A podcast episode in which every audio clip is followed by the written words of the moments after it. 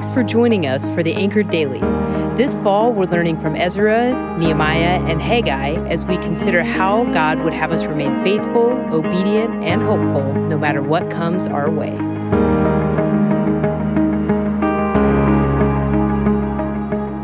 Hi, friends. This is Rachel, and today we'll highlight a few things from the reading and then end with an application. We begin Nehemiah chapter 2 by looking at the last phrase in chapter 1. At the time, the time being the end of the prayer, I was the king's cupbearer. As the cupbearer, part of Nehemiah's job was to taste the king's wine to make sure that it wasn't poisoned. Now that sounds like a high risk occupation. But this role also meant he had frequent access to the king, and it appears that he had favor with the king as well. After the prayer recorded in chapter 1, Nehemiah waits not just one verse like we read it, but actually four months. I wonder how many prayers he prayed, how much work God did on Nehemiah's heart in those months. And we can also deduce that he did some thinking and planning, because when Nehemiah, when Nehemiah finally speaks with Artaxerxes, he knows what he's going to say and what he needs to ask for.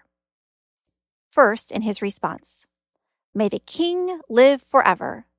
Why should I not be sad when the city where my ancestors are buried lies in ruins and its gates have been destroyed by fire? You see, he addresses the king respectfully, and then he appeals to the city where my ancestors are buried in ruins.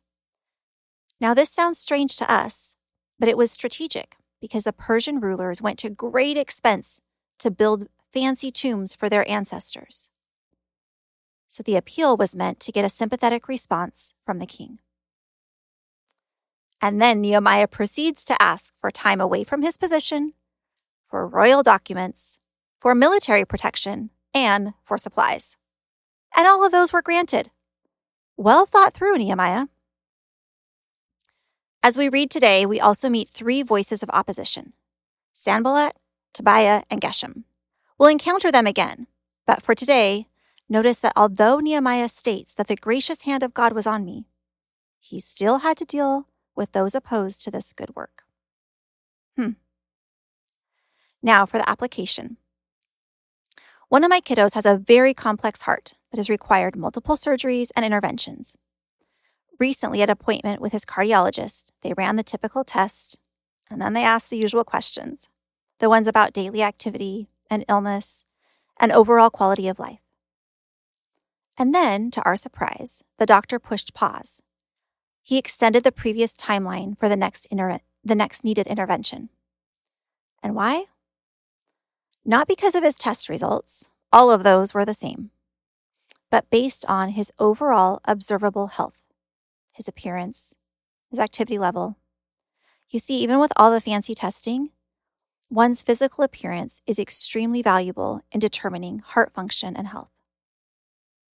So, how does that tie into Nehemiah? Glad you asked. Let's start here Nehemiah 1, verse 3. They said to me, The remnant in the province who survived the exile are in great trouble and disgrace. Jerusalem's wall has been broken down and its gates have been burned.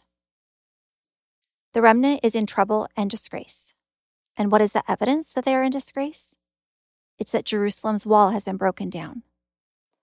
Clearly, a broken city wall does not bring protection or a sense of pride to the community.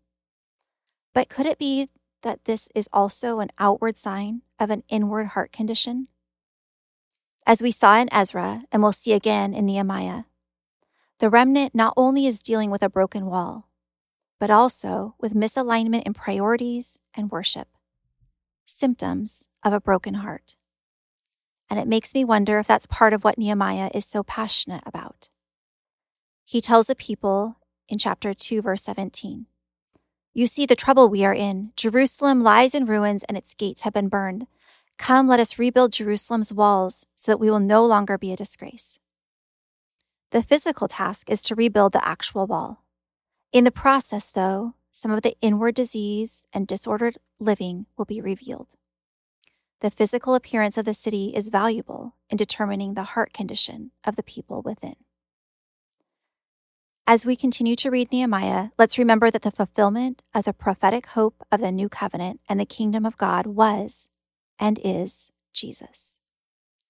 And today, let's ask ourselves the question Are there outward signs in my life that give clues as to the state of my own heart? Let's pray.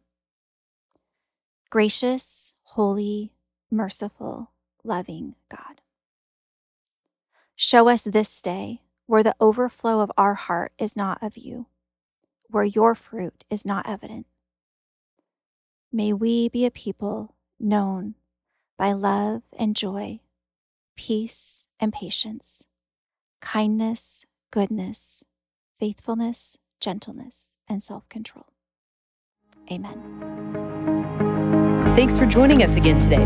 Tune in tomorrow as we continue to encourage each other through God's Word. Also, make sure to drop a like and subscribe so you're always up to date on the latest Bethel podcast. Don't forget to go to bethel.ch to check out all the amazing opportunities to connect and serve here at Bethel. Have a blessed day.